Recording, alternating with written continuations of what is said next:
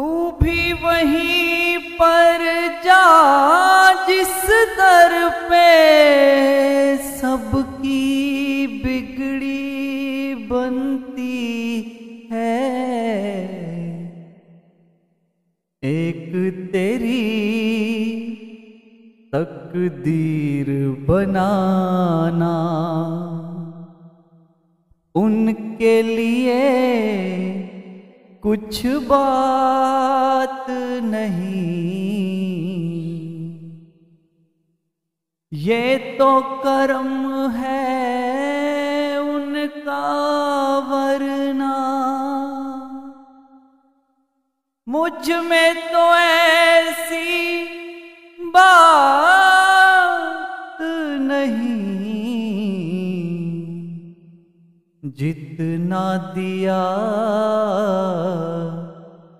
मेरे प्रभु जी ने मुझको उतनी मेरी औकात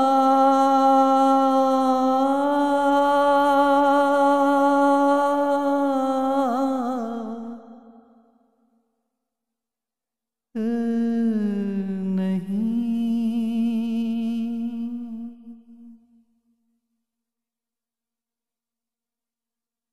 जय गुरुदेव, जय माता की।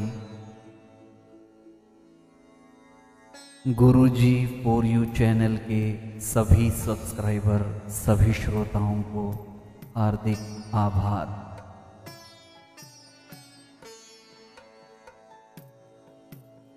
इन पंक्तियों से आपको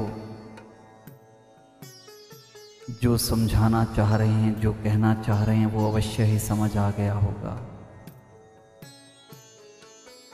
कि हमें उस परमपिता परमात्मा ने, परमेश्वर ने, ईश्वर ने जो भी दिया है, जितना भी दिया है, उसका हमें हर पल, हर क्षण, हर श्वास में निरंतर शुक्र करना चाहिए, क्योंकि शायद हमारी इतनी भी औकात नहीं है। हम व्यर्थ ही एक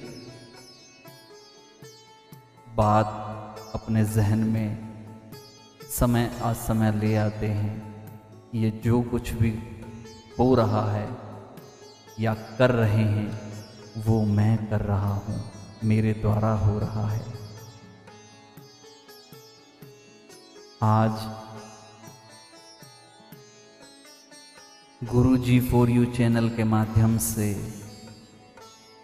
हम सभी के लिए ये जो महत्वपूर्ण बात, महत्वपूर्ण चर्चा, महत्वपूर्ण प्रसंग हमारे साथ हम लेकर के आ रहे हैं, उसे आप पूरा ध्यान से सुनिए, समझिए, अमल कीजिए और अपने अपनों तक अवश्य शेयर कीजिए।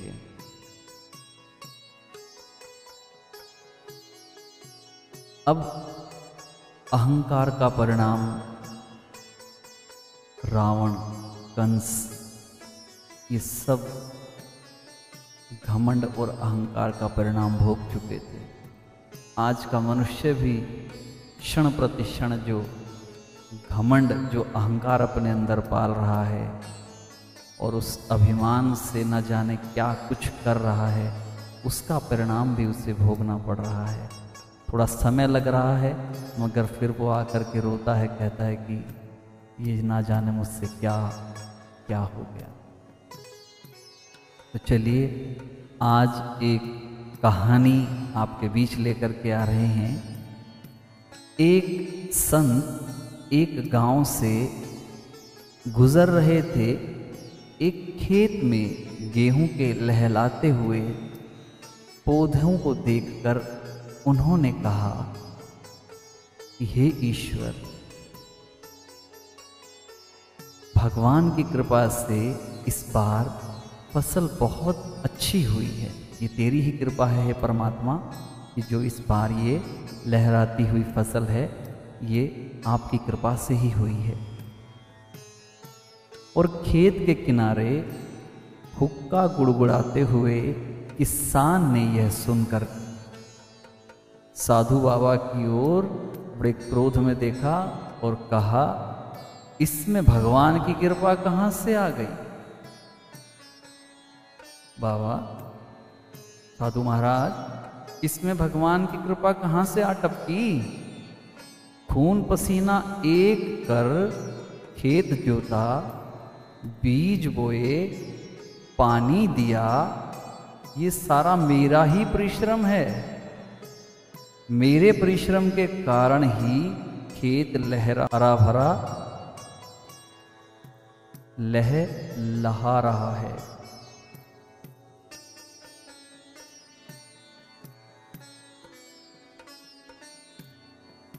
किसान की बात सुनकर साधु मुस्कुराते हुए आगे बढ़ गए और कुछ दिन बाद उसी गांव में पुनः लौटे और लौटते हुए संत उसी खेत के पास एक पेड़ के नीचे बैठ गए।